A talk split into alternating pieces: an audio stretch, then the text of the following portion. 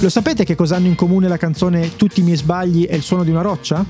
È il pezzo Nuova ossessione con il rumore della ruota di una bicicletta? Semplice, hanno in comune il nostro ospite di oggi. Chitarrista, produttore e fondatore dei Subsonica, con lui faremo un viaggio ripercorrendo la storia del gruppo di Torino, dai primi concerti con tre persone e palazzetti pieni, dal primo posto in classifica fino al palco di Sanremo. Ma non ci fermeremo qui. Perché conosceremo anche i suoi progetti da solista che hanno al centro creatività, sperimentazione e soprattutto i suoni del mondo. Pronti a sentire una canzone costruita solamente con i suoni dell'acqua? Io sono Federico Favot. E io sono Edoardo Scognomiglio. E siamo pronti ad hackerare la creatività di Max Casacci.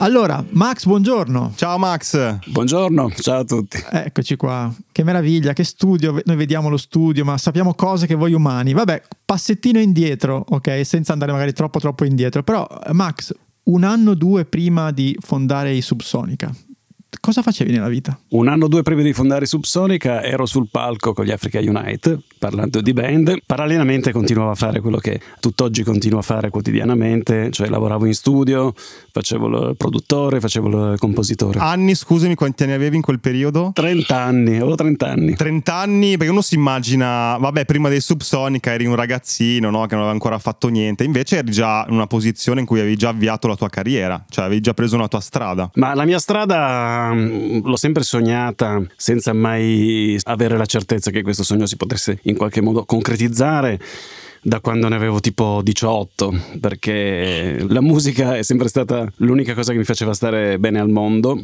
Io ero abbastanza, diciamo così, un po' un adolescente disadattato, molto timido, problemi relazionali non indifferenti. In qualche modo la musica era eh, il mio tratto di congiunzione con il mondo, con le relazioni era l'unica cosa che mi pacificasse un po' con il mondo e in qualche modo sapevo che la mia vita doveva avere a che fare con la musica, ma non esisteva nessun tipo di prospettiva, non, non era neanche Torino in quegli anni una città dove ci fossero delle esperienze guida, in qualche modo qualche cosa a cui agganciarsi, una, una direzione da prendere. Per cui è nato tutto quanto navigando a vista e ad un certo punto dove non, nella direzione che non mi sembrava in realtà una direzione che avesse a che fare con quella che era la mia uh, formazione culturale dal punto di vista musicale, cioè attraverso il reggae la musica tecnicamente diventa la mia fonte di sostentamento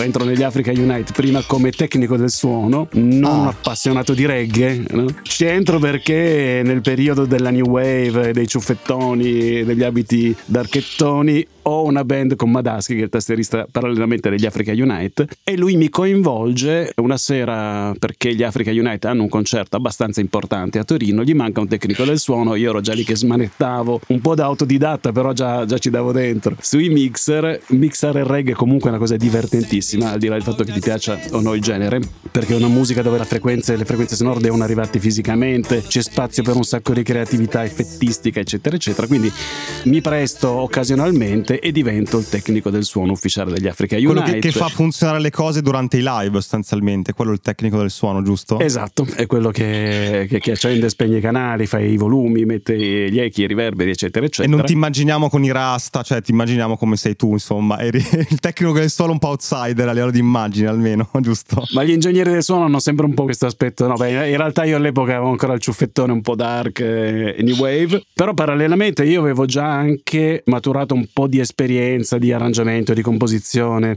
in studio, quindi gli affianco gli Africa Unite eh, prima così un po' come consigliere, un po' come membro esterno e poi piano piano incomincio a entrare insieme a Madaschi nella produzione dei brani, nell'arrangiamento, nella scrittura e poi alla fine finisco sul palco a girare il mondo con, eh, con loro. E salgo sul palco chitarra, con comunque, la giusto? chitarra, sì, è il mio strumento insomma in qualche modo d'origine, ma appunto in realtà dietro le quinte lavoro anche molto alla, alla produzione, agli, agli, arrangiamenti, addirittura spingo perché ad un certo punto la band faccia il passo e incominciamo a cantare tutti quanti in italiano, anche perché erano gli anni eh, nei quali la scena italiana si stava un po' affrancando da una certa esterofodia che aveva eh, in qualche modo condizionato il decennio precedente, era un segnale importante, è stato un passaggio passaggio diciamo non indolore, è stato un passaggio molto meditato con insomma, il timore di fare dei passi falsi, però poi è stato un passaggio importante e negli ultimi anni della mia attività con gli Africa Unite, gli Africa probabilmente erano la band nel mondo indipendente che faceva più concerti in Italia, era la band più attiva eh, in tutta Italia. Non ambito reggae, ma proprio ambito indie, diciamo. In quel momento, diciamo che la bus culture non è più solo reggae, si stava veramente molto aprendo, qualcuno si ricorderà era il periodo delle posse, addirittura c'erano dei gruppi che cantavano nei rispettivi Curro, dialetti.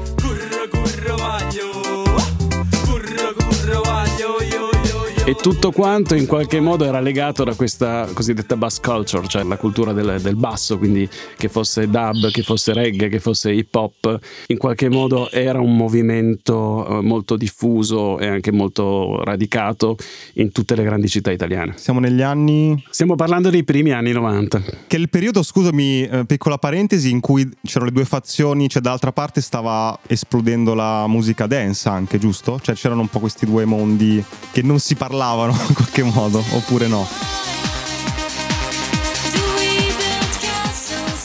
Allora, parliamo ancora del secolo scorso, quindi parliamo di monoteismi musicali. Cioè, innanzitutto la musica era materia religiosa, era una religione, ma tendenzialmente era una religione che si esprimeva per Certo. monoteismi. Quindi Da che parte stai? il reggae stesso era anche molto snobbato dalle riviste che all'epoca avevano un peso determinante.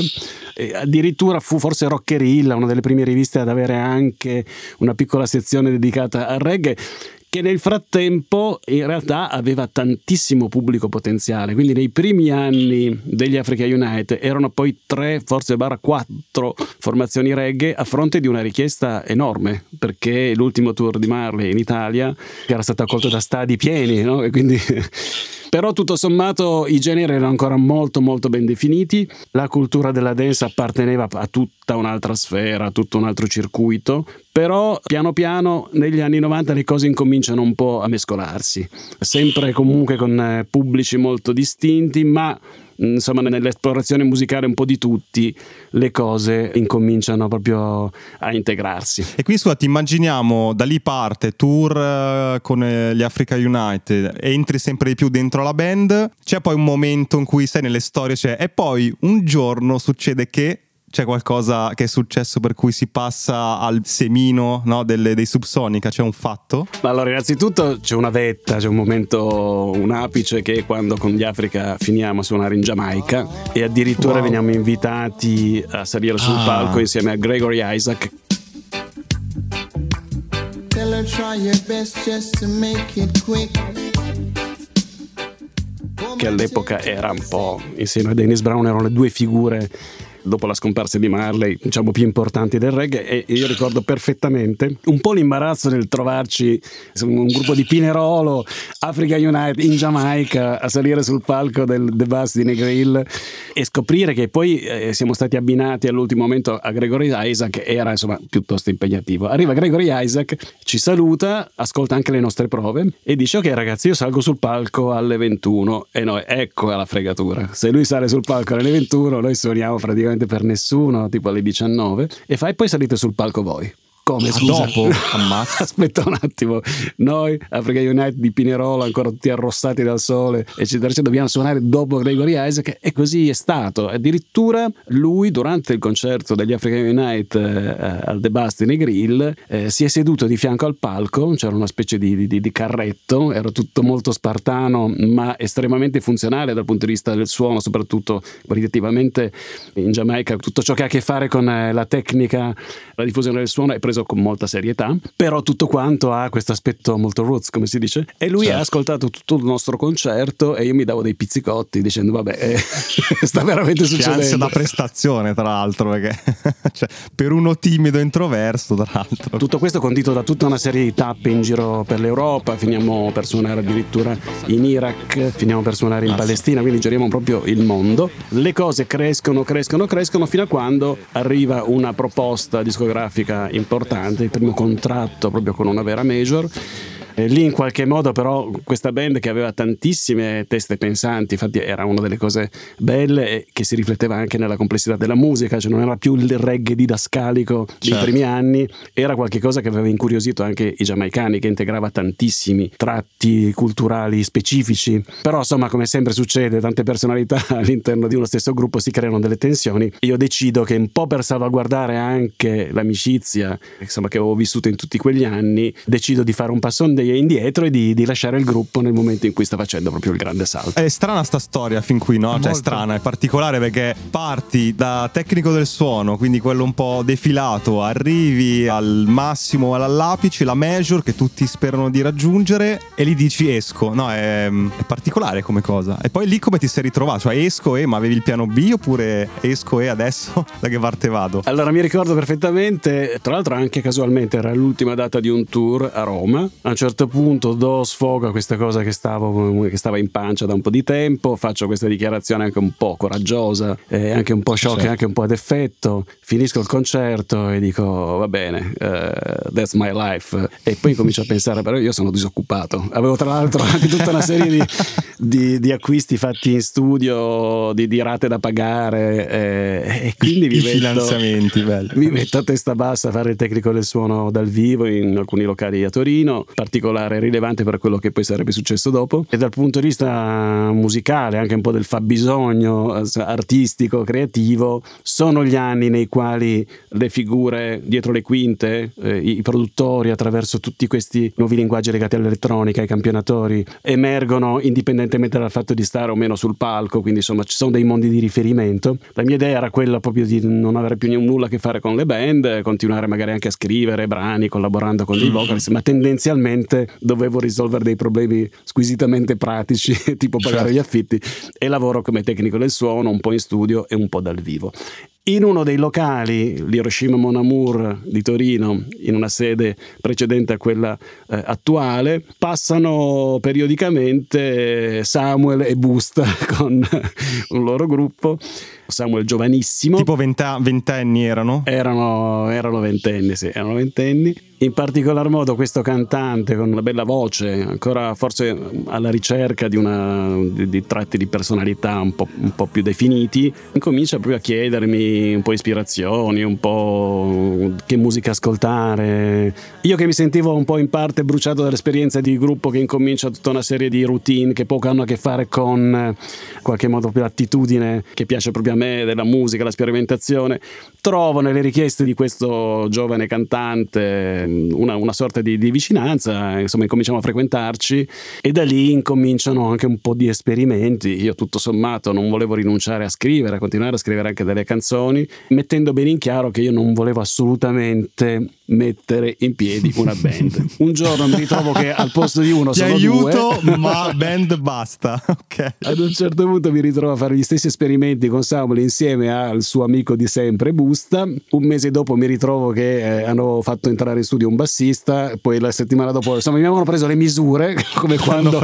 incomincia piano una relazione con una ragazza e dici sì ma non voglio fare nulla di serio, poi ti ritrovi perfettamente incastrato lì dentro e anche fortunatamente perché io non, non avevo la, la voglia di, di intraprendere tutto quel percorso complesso della vita di una band però poi a un certo punto le cose sono venute fuori con una tale naturalezza e devo dire che tutto il percorso da lì in poi è stato un crescendo che devo dire tutto sommato continua ancora ad essere tale. Quanta arroganza si spreca. Lì in quel, quel momento lì cosa facevate? Cioè avevi già scritto delle canzoni che conosciamo, prove, nessun live ovviamente. Quella prima fase cosa succedeva? Allora, per quanto riguarda la storia dei Subsonica, ad un certo punto mi, mi rendo conto del fatto che siamo una band e allora metto solo un po' le mani avanti dicendo però vorrei essere io a scandire un po' il percorso, cioè nessuna illusione, nessuna scorciatoia. Non cerchiamo di, di fare quello che in quegli anni, stiamo parlando di, di anni di vacche grasse, sono i primi anni 90, si vendono i dischi, cioè avere un contratto discografico è davvero un obiettivo, però la storia non tanto solo degli Africa Unite, ma anche proprio delle band torinesi di quegli anni racconta una modalità diversa, nel senso si parla di band che incentrano la loro attività sul live. Il live è molto meno mediato, ti permette di costruire un rapporto diretto con il pubblico, di essere veramente molto libero, al contrario di quello che succedeva all'epoca firmando un contratto discografico che prevedeva anche la necessità di interagire molto di più con le radio, con tutta una- un'altra serie di canali che tendenzialmente poi alla fine si rivelavano abbastanza intrusivi rispetto alla tua attitudine.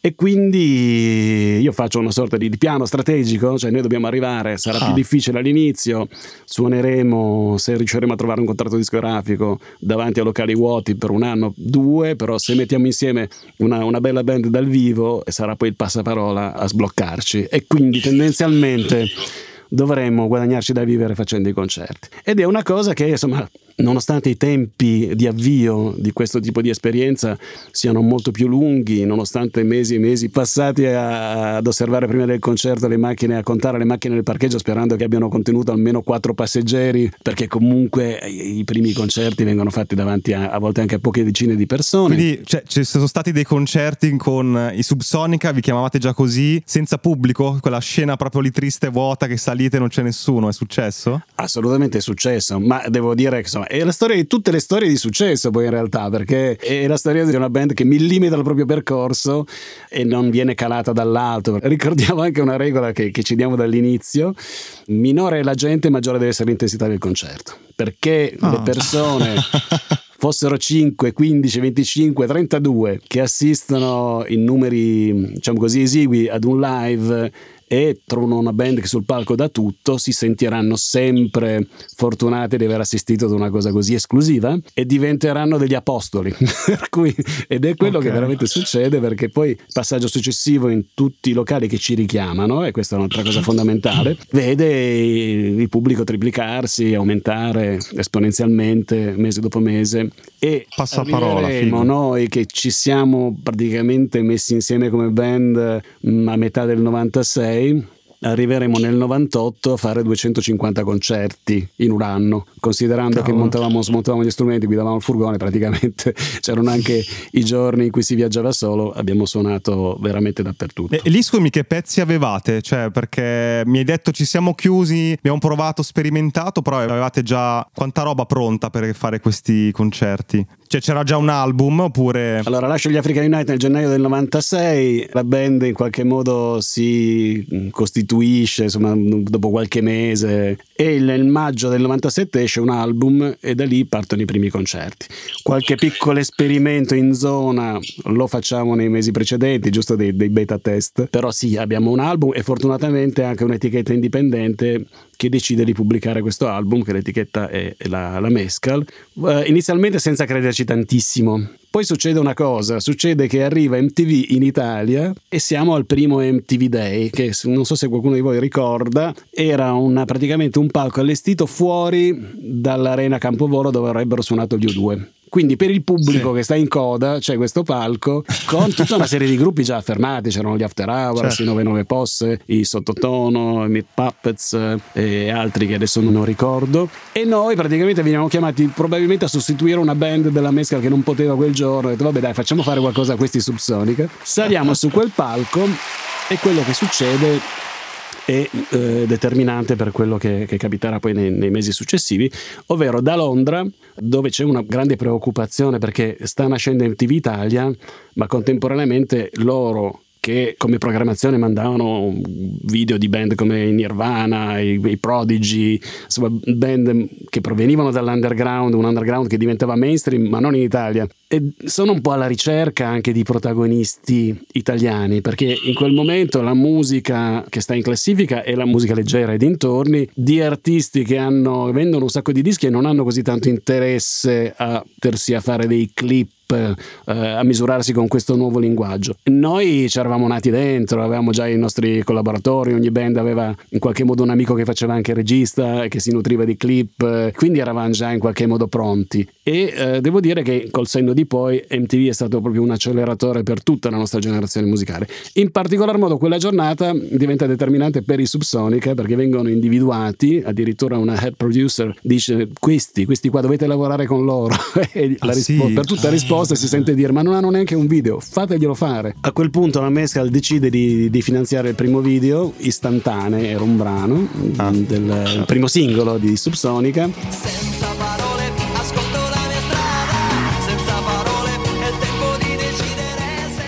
Con l'amico regista, con tutti i nostri amici che fanno i figuranti, tutto il nostro popolo che ci eravamo cresciuti notte dopo notte ai Murazzi e quello è, è comunque stato un volano aggiuntivo il fatto che noi riuscissimo in qualche modo in così poco tempo a definire un genere aveva a che fare anche col fatto che avevamo dei luoghi dove i nostri esperimenti testati su una fauna locale che diventava in qualche modo il nostro pubblico. Ecco, nostro pubblico, nostri amici, nostra rete di contatti che diventano i figuranti di questo video pieno di personaggi molto curiosi.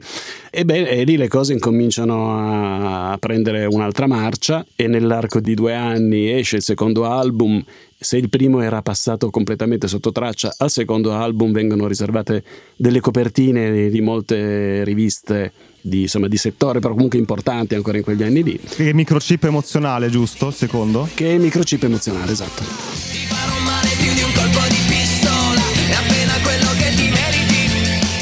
Tu Fede un aneddoto su microchip em- Beh, io emozionale? sì, sì. Prima di raccontare l'aneddoto abbiamo saltato una cosa fondamentale secondo me, cioè il nome Subsonica da dove è venuto fuori? Il nome Subsonica è venuto fuori da un foglio che io e Samuel cominciamo a riempire, mettendo insieme tutto quello che ci capita per la testa. E una mia fidanzata dell'epoca, guardando i nomi, a un certo punto vede scritto tipo Sonica, che era un pezzo dei, dei Marlene dell'epoca, Subacqueo, che invece era un brano che avevo scritto io con gli Africa Unite. Come dicevo prima, stavamo veramente buttando, vomitando a caldo qualsiasi cosa ci passasse per la testa. E propone di unire queste due parole e viene fuori Subsonica, che aveva un po' questa. I nomi degli anni 90 spesso erano nomi femminili, quindi noi comunque nasciamo nel 96. In qualche modo identificava questa attitudine al suono, alle, alle basse frequenze. Parlavamo prima di bass culture ed era comunque lì che noi volevamo che insomma la nostra pronuncia sonora era quella e quindi volevamo in qualche modo esplicitarla anche nel, nel nome del gruppo. Che poi, scusa, sto leggendo le- la tracklist di microchip emozionale, no? Tu dici, sai quando riguardi l'elenco dei titoli degli album, dici, ah sì, c'è quel brano lì che aveva spaccato, poi gli altri buono. Liberi tutti, liberi tutti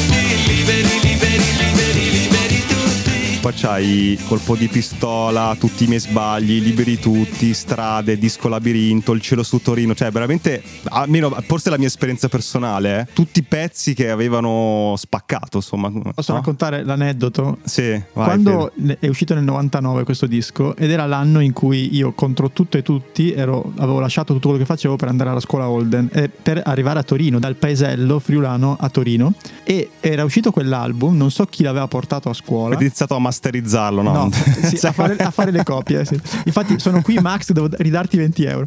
No, ehm, è stata proprio la colonna sonora del mio cambio di vita, praticamente. No? E soprattutto c'era questa canzone che era Il cielo su Torino, che per me, che ero, come dire, straniero in città, era proprio la colonna sonora perfetta per no, camminare sul lungo Po, eccetera. Tutto questo per dire che quando poi, dopo 20 anni, ci siamo trovati a Torino, nello studio di Max, eccetera, è stato un cerchio bellissimo che si è chiuso. Per cui, ecco, questo momento dei cazzi di Federico è finito, diciamo. Io volevo tornare un attimo su questo album. Ci fai capire, Max, la popolarità che avete raggiunto con microchip emozionale? Con degli, se hai degli esempi, cose che sono successe per far capire quel periodo lì? Ma Microchip parte da un, un punto decisamente diverso e cresce man mano. Però per far capire insomma, il cambio da, da quei concerti fatti contando le auto, sperando in quattro passeggeri, verrà, arriviamo a un tour eh, con una, tipo una scenografia, con un fondale, diciamo, qualche tecnico che ci segue, quindi non siamo proprio più solo noi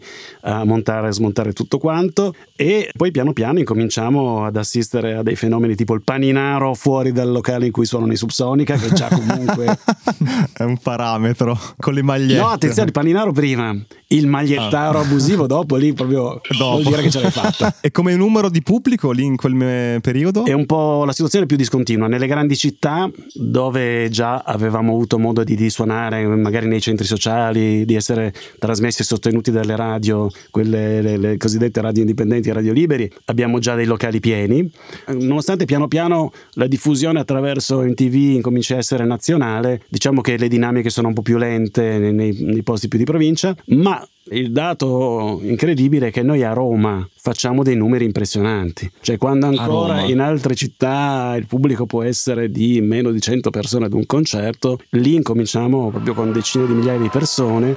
Questa cosa in realtà ci rendiamo conto che è il motivo per cui eh, ci ritroviamo ad un certo punto a ricevere la inspiegabile proposta di partecipare a Sanremo tra i big. Ah, è vero, mi ricordo. Questo perché Roma tende a essere un po' Roma centrica. Innanzitutto Roma è la prima città che ci accoglie, prima ancora di Torino, eh, perché Torino nessuno è profeta in patria, in particolar modo a Torino, che è una, una sorta di accademia militare, dove poi quando ce la fai lì poi fuori voli praticamente. Però appunto è Roma la prima città che ci dà quel tipo di credibilità di ritorno. E appunto essendo un po' Roma centrica, tutto quello che succede in quella città si, si ritiene possa succedere in tutto il mondo allo stesso modo, in realtà noi lì siamo veramente molto avanti con i numeri, con la popolarità, questo dà una sorta di percezione del fatto insomma, che, che i Subsonica siano interpreti musicali di una generazione, Eh, in realtà questo appunto non succedeva esattamente in tutte le altre città allo stesso modo. E quindi molto probabilmente per avere anche una presenza di quel tratto generazionale all'interno del Sanremo del 2000 veniamo invitati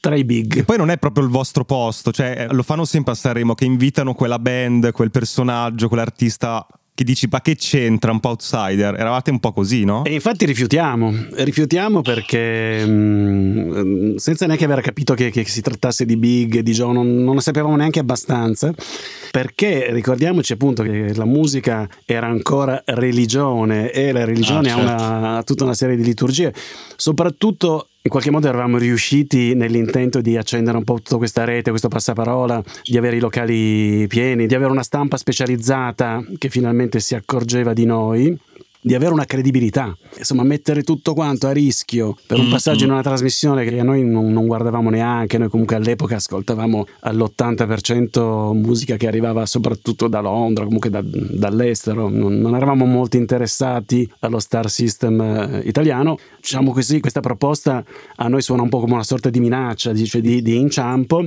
quindi istintivamente rifiutiamo. Dopodiché succedono tutta una serie di cose, ci troviamo a lavorare ad un brano che non ci sembra neanche tanto adatto a Sanremo, quindi diciamo vabbè facciamo una cosa, usciamo dall'imbarazzo, proponiamogli questa cosa che tanto rifiuteranno. e quindi almeno ne usciamo elegantemente, non facciamo troppo Esatto. gli snobboni e le cose andranno in un altro modo. Era tutti i miei sbagli. Esatto.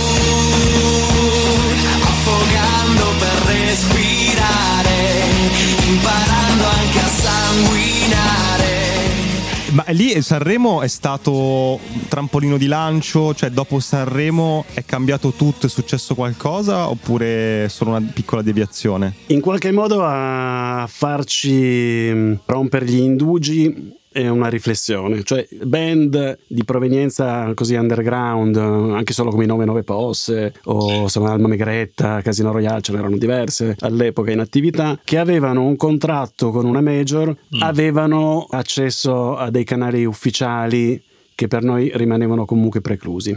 Avevano, che ne so, la pubblicità in televisione per dire, e sui quotidiani venivano regolarmente segnalati, recensiti, intervistati. Noi per tutti quanti eravamo una band ancora un po' da sottoscala, un po' fanzinara, un po' da indie, indie, indie. Chiaramente ci mettono improvvisamente a disposizione, a noi sarebbe bastato proprio una piccola marcia in più, ci mettono a disposizione un'astronave, un mezzo spropositato per colmare quel gap. Chiaramente con tutte le cautele noi entriamo in, in Sanremo, ci comportiamo come chi è in visita allo zoo tendenzialmente, Eh, un po' perché noi siamo così, soprattutto all'epoca eravamo molto molto naif e un po' perché abbiamo proprio il timore di essere equivocati. Il mio terrore era di, di gruppi insomma, precedenti di provenienza indipendente che, che a Sanremo si erano un po' schiantati, eh, avevano perso un po' quella credibilità, in parte perché come dicevo prima stiamo parlando di anni nei quali insomma, i numeri erano da, da far girare la testa, cioè se ti entrava un pezzo in radio e vendevi dei dischi, si parlava di volumi, di cifre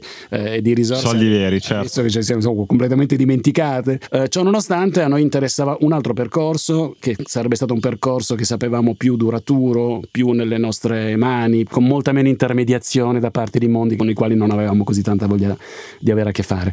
Quindi scendiamo dal palco di Sanremo e saliamo sul palco del Leoncavallo. La prima cosa che succede. ok. Anche lì, col timore di quello che poteva succedere. In realtà i ragazzi del Leoncavallo ci diranno che quella serata farà segnare un record battuto solo dai Public Enemy per poche centinaia di persone, quindi eh, in qualche modo la nostra operazione di utilizzo di quello strumento è riuscita ed è stata compresa. Contestualmente quel brano, che tra l'altro era stato accettato perché volevano avere noi in quanto eh, rappresentanti di una generazione, però ci fu anche un po' contestato, nel senso che ci fu detto ma questo ritornello non apre abbastanza, ma con queste due misure strumentali all'inizio cercate di capire e noi proprio zero compromessi, questo è il brano, vi abbiamo messo anche il salto di tono, c'è anche l'orchestra, va bene così.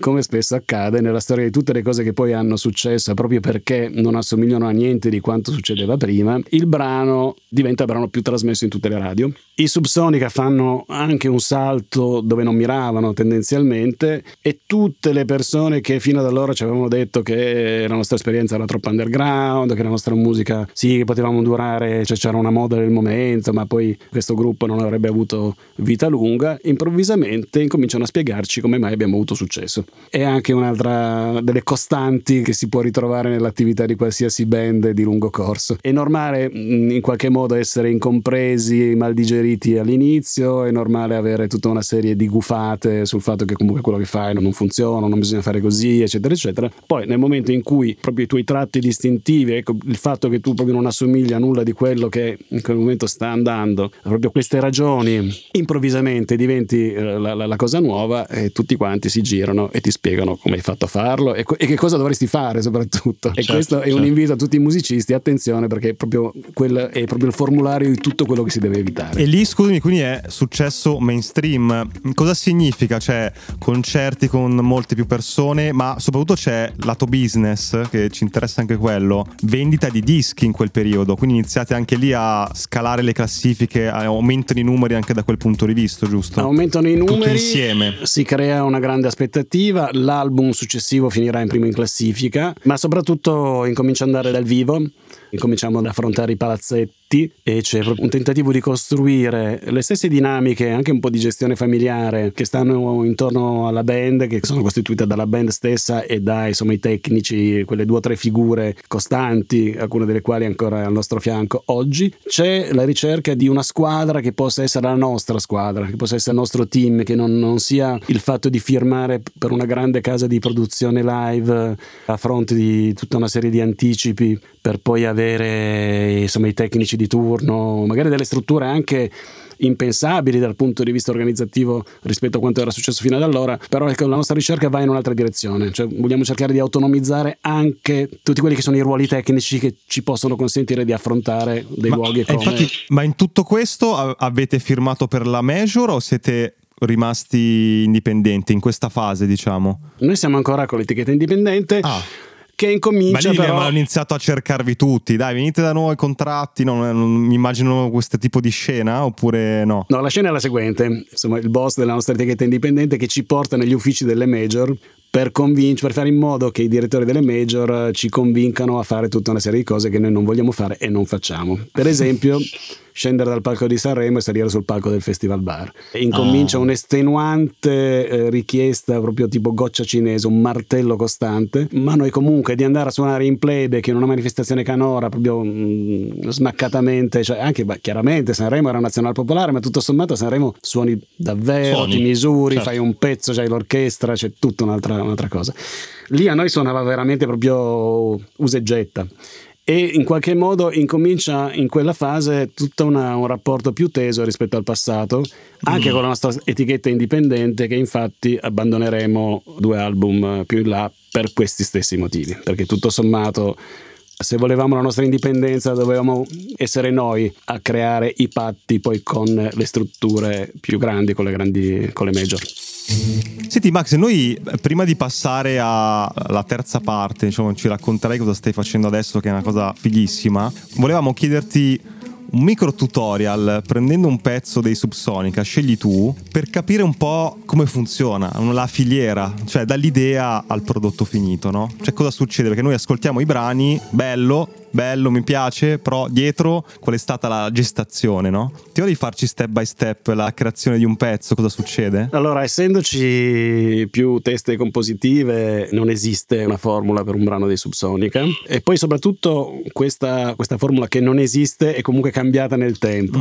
Ci sono mm, due filoni. Da un lato c'è chi può arrivare con una linea melodica degli accordi, magari tipo chitarra e voce o pianoforte e voce. Te ne ricordi una magari che... no? Preso Blue, una, una canzone addirittura che io avevo scritto per gli Africa United, un pezzo del, del Sì. nostro primo album. Quali mediocri orizzonti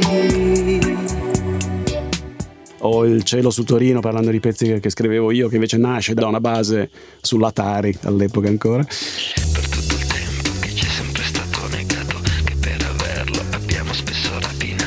oppure una nuova sessione via per dirne uno Sì. dove si gioca un po' su una base il microfono passa di mano in mano. Però si arriva comunque sia a una, una sorta di lallazione finto inglese eh, e i testi nel nostro caso arrivano sempre dopo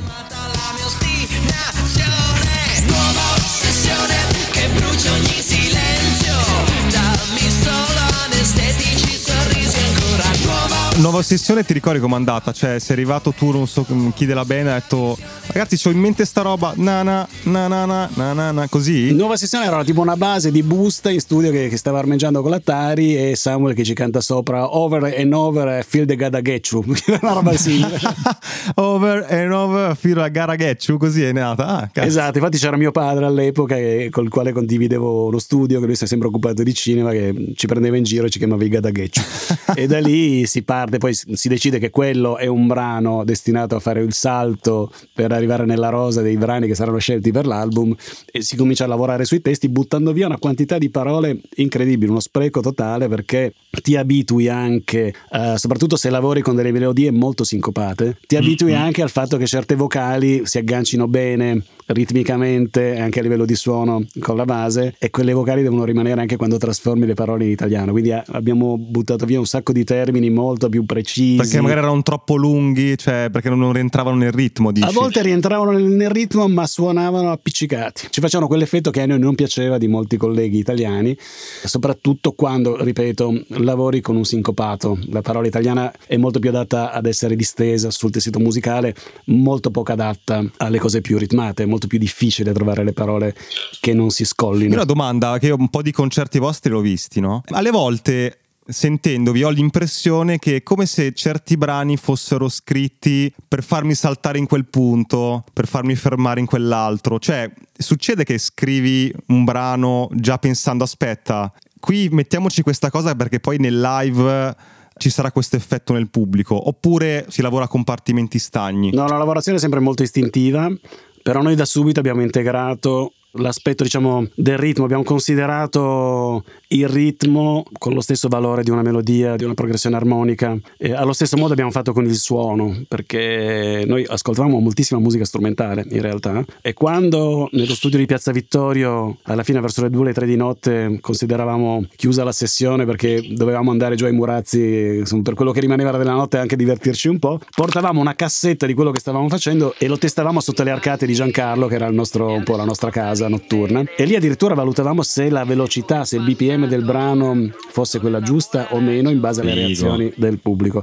È chiaro che questa cosa ti fa ragionare già in termini di live, ma non è pensiamo quello che succederà dal vivo, no? Certo. Vediamo se questo pezzo ritmicamente È bello il test, come dicono spesso i comici, no? Che fanno delle mh, serate magari in locali più piccoli, ma anche Louis C.K., no? Cioè proprio i guru della comicità, le stand-up comedy. Faccio un test in un locale piccolo, metto molte più battute di quelle che magari voglio utilizzare e guardo e segno. Allora la battuta 3 non ha fatto ridere, la 4 l'ho messa. È, è interessante questa roba qua. Che facevate comunque anche quando eravate, tra virgolette, famosi, no? Che uno si aspetta che, vabbè, uno non è che va a fare i test, no? Per strada. Cioè comunque era un- una parte importante di validazione dell'idea. Per noi era anche qualcosa di più, perché tu calcola che noi siamo cinque musicisti senza un pregresso comune e quindi in cerca anche un po' di tratti di appartenenza, cioè dovevamo costruirla questa band. Ora, il fatto di avere un luogo di riferimento, che poi era anche qualcosa in più, era un simbolo di una città che si stava trasformando, di una città che da città diurna, scandita da orari industriali, diventava un luogo in cui anche la notte succedevano delle cose.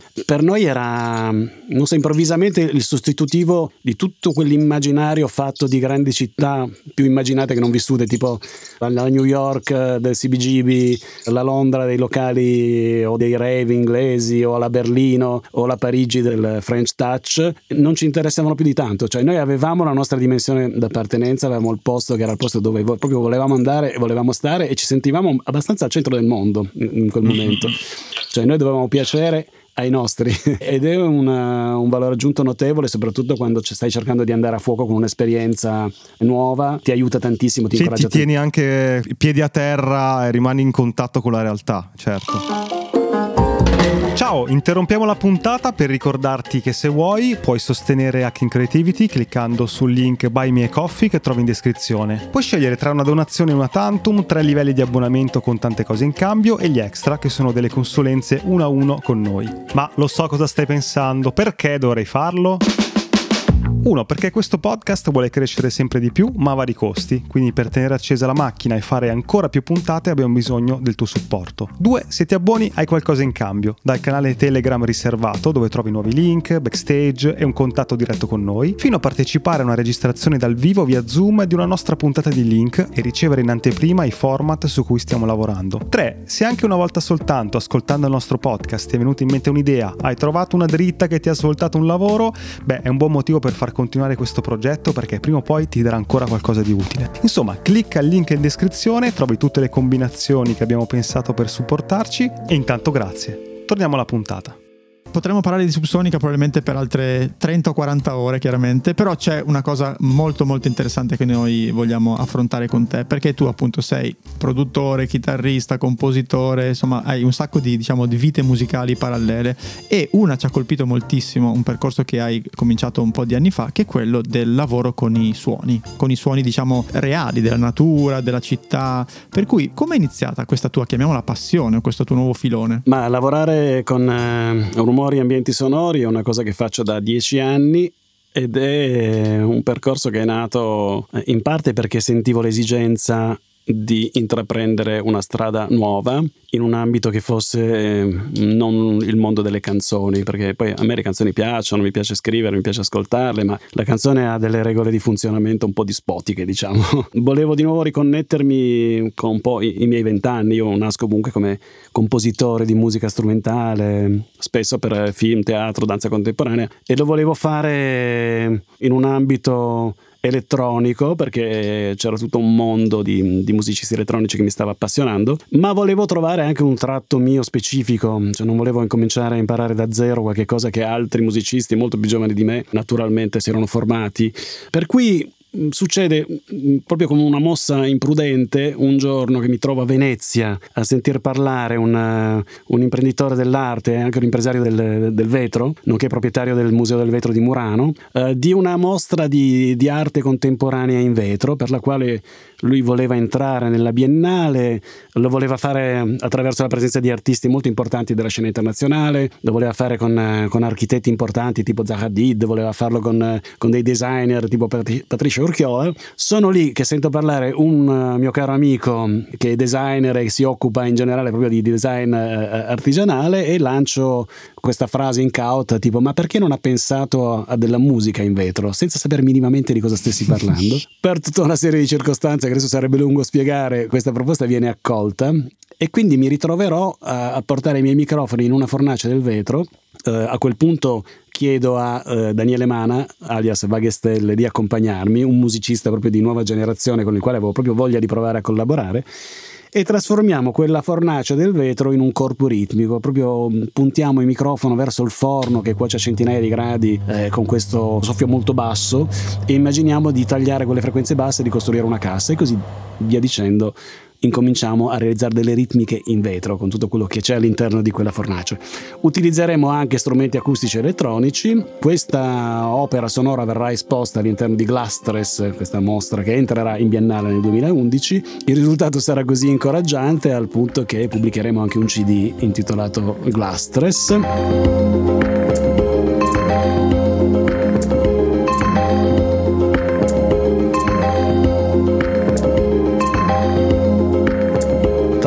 Uno degli artisti presenti in quella mostra, non ho ancora capito perché, era Pharrell Williams, che esponeva una sua scultura in vetro. Senza sapere che fosse sua, noi l'avevamo addocchiata come copertina del- di quello che poteva essere il singolo per il CD. Sentendo parlare di Pharrell Williams, nonostante il fatto che non fosse ancora il Pharrell Williams di Happy e del, del pezzo con eh, il featuring con i Daft Punk, comunque era già Neptunes, era già un musicista che a noi interessava e piaceva, ma che non era famoso per eh, la sua disponibilità, eh, anzi era anche parecchio temuto. Quindi facciamo un passo indietro detto, "Beh, non gli chiediamo niente. E in realtà veniamo incoraggiati da chi all'interno di quella mostra aveva avuto a che fare con lui dicendo ma no, proviamo a chiedergli questa cosa. E noi gli sottoponiamo il brano che avremmo voluto utilizzare come singolo con la sua copertina.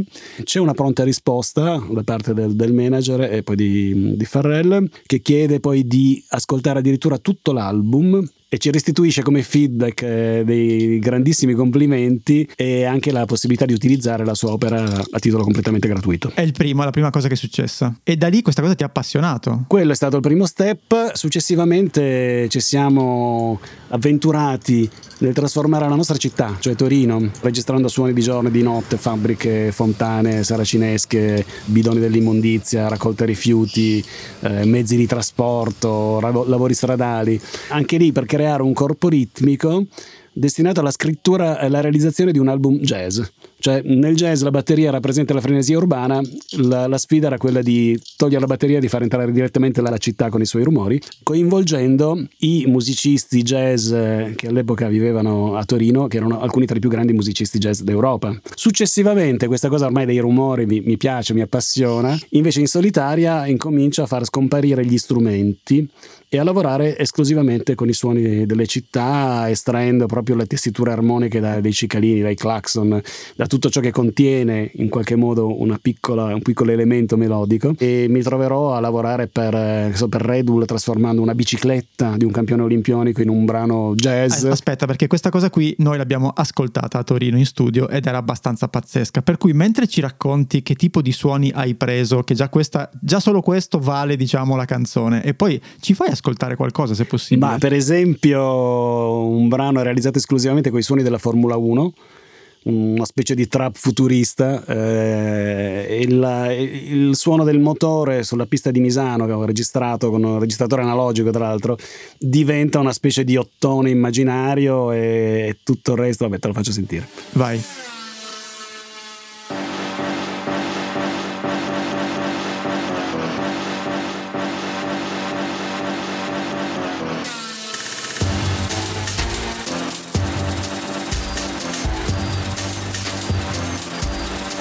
Tutto quello che stiamo sentendo non c'è uno strumento uno. Non c'è nessuno strumento musicale eh, e tra l'altro lo abbiamo realizzato, questo l'ho fatto insieme a Vaghestelle, in, eh, in soli tre giorni, avevamo tre giorni di tempo per fare questo pezzo perché poi sarebbe stata presentata la macchina, la vettura Toro Rosso a Barcellona, una volta scoperchiata doveva partire il brano, solo che noi non sapevamo da che parte iniziare, ma soprattutto eravamo sia nella fabbrica dove viene assemblata la Toro Rosso, sulla pista di Misano dove veniva testata in pista, eravamo in qualche modo in mezzo ad una frenesia collettiva di, di tecnici operai che parlavano tre lingue e probabilmente non dormivano da tre giorni, che non è che avessero proprio tutta questa voglia di avere due scemi con i microfoni che chiedevano di spegnere l'aspiratore per registrare l'avvitatore. Quindi eravamo anche in un contesto dove dovevamo ricavarci un po' il nostro spazio e registravamo e buttavamo subito i suoni sul laptop e componevamo contemporaneamente. Quindi è stato anche da quel punto di vista una bellissima sfida. Però questo per dire che mi sono trovato a cimentarmi a volte con, con Vaghestelle, ma più spesso anche da solo, con esperienze del genere, avendo sempre come riferimento la, la città, perché del resto per me la città è sempre stato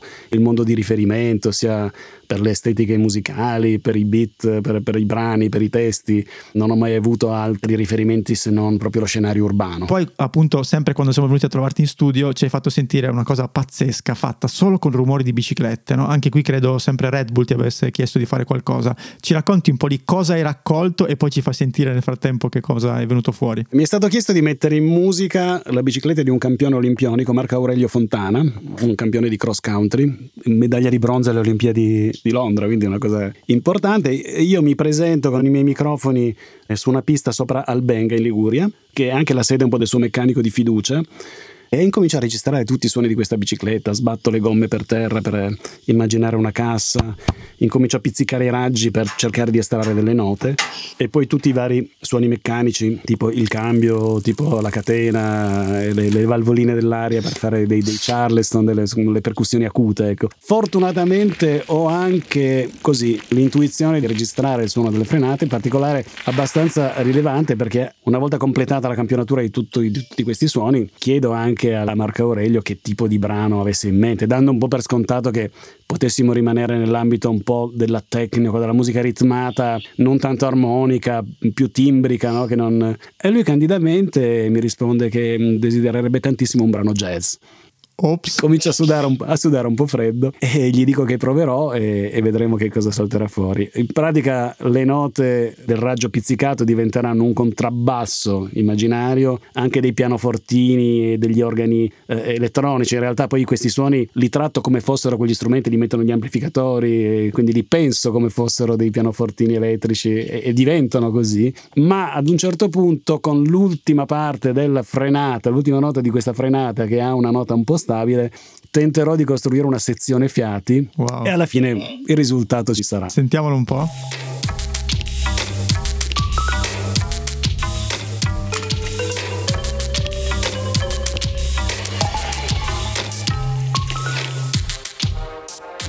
E anche in questo caso tutte le cose che sentiamo sono legate al mondo della bicicletta e non c'è un singolo strumento. Esatto, l'unico strumento che c'è è quello che si vede nel video, cioè la bicicletta. Ok. Questi sono i fiati perfetto. fatti con la frenata. Però una, una cosa per entrare nel tuo meccanismo creativo, no? visto che siamo in Hacking Creativity, tu parti, prendi la macchina, il treno, eccetera, prendi tutti i tuoi registratori digitali analogici, arrivi in questo caso in Liguria, hai già in testa qualcosa o intanto la tua prima fase è quella di raccolta e poi da lì inizia la parte creativa? Cioè, portaci dentro un po' al tuo, al tuo metodo. La cosa che mi appassiona del trasformare i rumori in musica sta proprio nel fatto che tu non governi il processo creativo, cioè che si tratti Ok. di, di- di rumori di città o come poi è successo rumori della natura, tu punti i tuoi microfoni e in base a quello che catturi orienti il brano, poi magari nel caso del- della bicicletta che diventa jazz chiaramente c'è una forzatura di partenza, c'è una richiesta, quindi ci provi, no? però la tonalità, il il riff, la melodia, eventuali armonie sono determinate da- da- dal suono che hai, da dove ti porta il suono che hai, che hai registrato. Ed è completamente diverso rispetto a scrivere un brano partendo da, da una chitarra, da un pianoforte, dove comunque tendenzialmente tu incominci a far girare delle cose che hai già assimilato, che hai in mente, fino a quando magari poi attraverso un errore si accende una scintilla e allora provi a, eh, no, il cosiddetto smart mistake, provi a far, far scaturire qualche cosa. Lì è tutto carta bianca, terreno vergine, sei molto più attento, sei molto più coinvolto perché qualsiasi cosa deve diventare una suggestione, può diventare una suggestione che ti porta da qualche parte.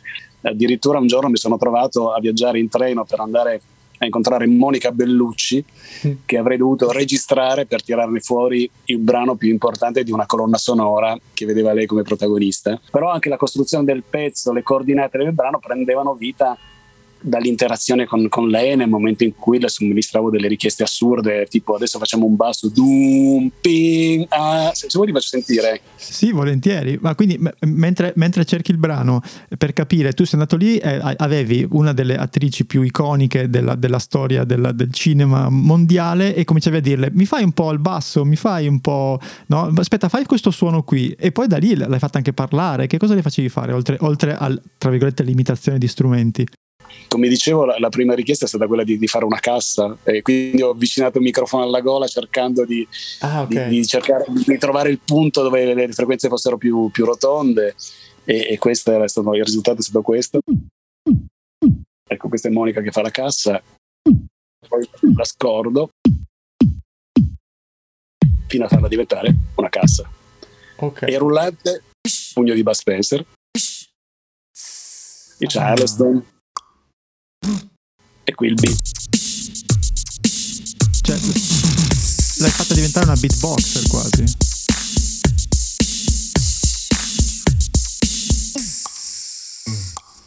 Dopo la batteria le ho chiesto di fare un basso.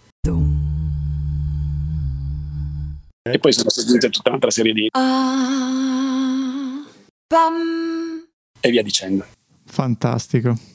Senti, io vorrei andare a parlare di quello che è forse il progetto che ha colpito personalmente di più, che è Earthphonia, no? Perché poi nei fatti hai fatto appunto i suoni dell'ATP Finance di Torino, hai fatto veramente tante altre cose, no?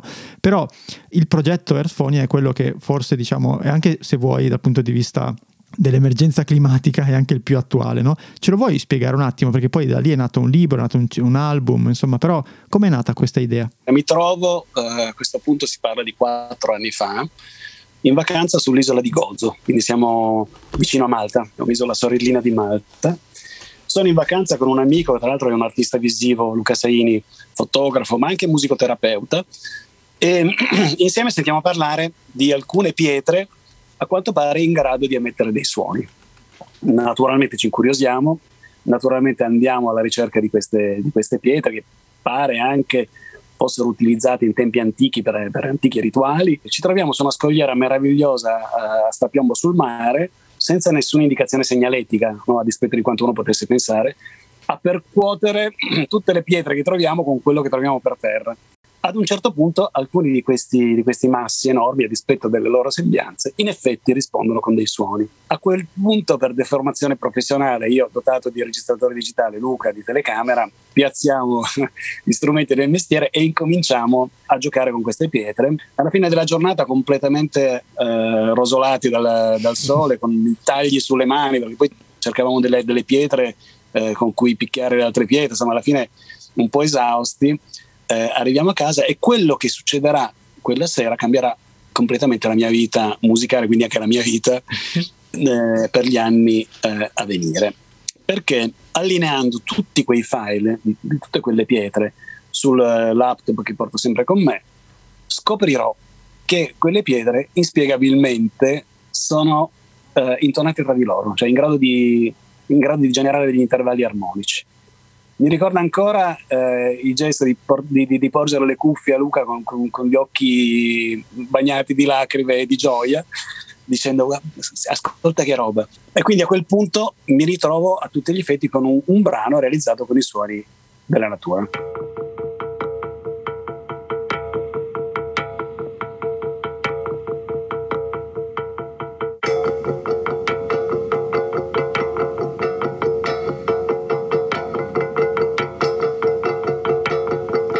Quindi avevi questa prima traccia tra le mani E, e l'idea poi di, cioè, di tutto quello che è venuto dopo, cioè di farne altre sette, di farlo diventare un libro, di, cioè lì invece cosa, è successo dopo? È successo che una volta postato su YouTube questo brano cattura la curiosità di un personaggino di Michelangelo Pistoletto, cioè uno degli artisti più influenti nel mondo dell'arte contemporanea, il quale mi contatterà e mi chiederà se sarei in grado di trasformare allo stesso modo i rumori, i suoni del fiume di Biella, perché vuole realizzare un'opera sonora fatta con l'acqua all'interno di un percorso artistico che ha in mente in quel momento.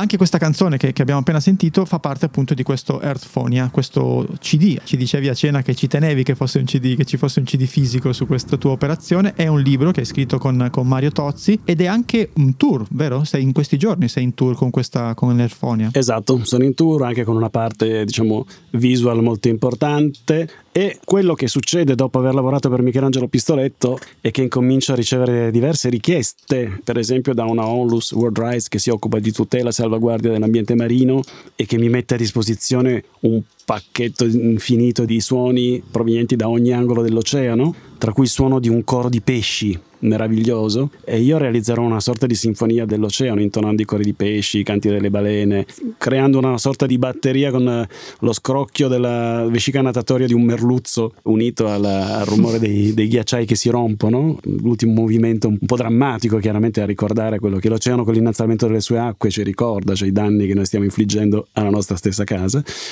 Altre cose eh, incomincerò a, a cercarle io di persona, andrò a mettere i microfoni dentro le arnie, a casa di un apicoltore.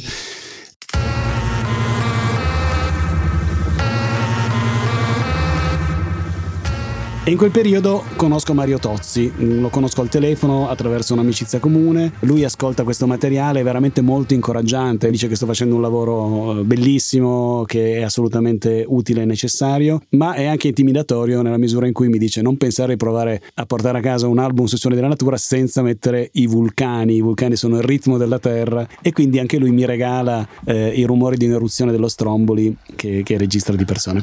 Wow.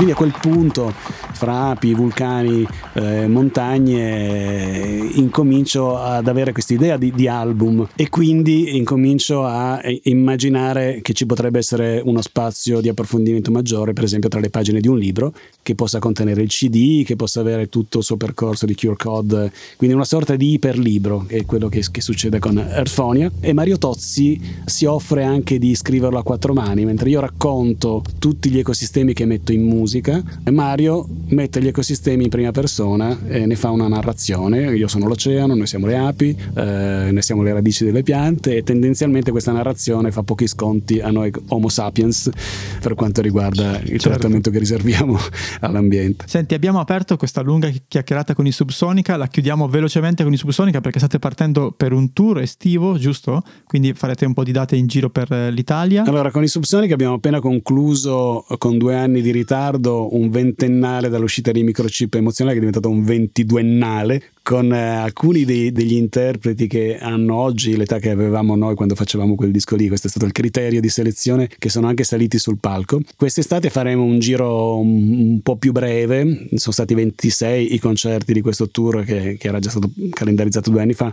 saranno una, una dozzina le date di quest'estate.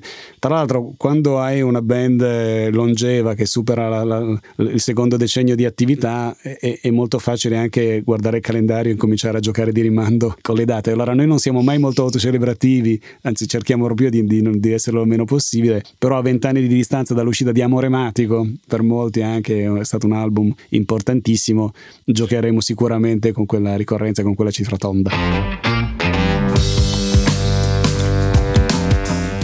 Grazie mille per la tua super generosità, per averci fatto entrare ne- sia nel mondo dei Subsonica, ma soprattutto nel tuo di mondo. E niente, ci vediamo ai concerti a questo punto. Grazie, grazie a voi anche per il fatto che, come ben sapete, perché ve l'ho detto, io già vi, vi seguivo, quindi passare dall'altra parte è stato emozionante, eh, quindi grazie ancora. Grazie a te. Ciao. A prestissimo. Ciao. Ciao, ciao,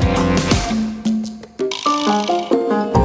La puntata è finita e adesso cosa puoi fare? Beh, due cose. Uno, iscriverti ai nostri appunti. Trovi il link in descrizione per ricevere la nostra newsletter con tutti i link di cui abbiamo parlato, belli ordinati, così puoi leggerli in tranquillità e approfondirli. E due, puoi fare un giro sul nostro canale di Buy Me a Coffee. Se vuoi sostenere il nostro podcast trovi tante modalità, dall'abbonamento alla donazione one shot, agli extra. Quindi clicca il link, valuta se c'è qualcosa che ti interessa e intanto grazie per il tuo supporto.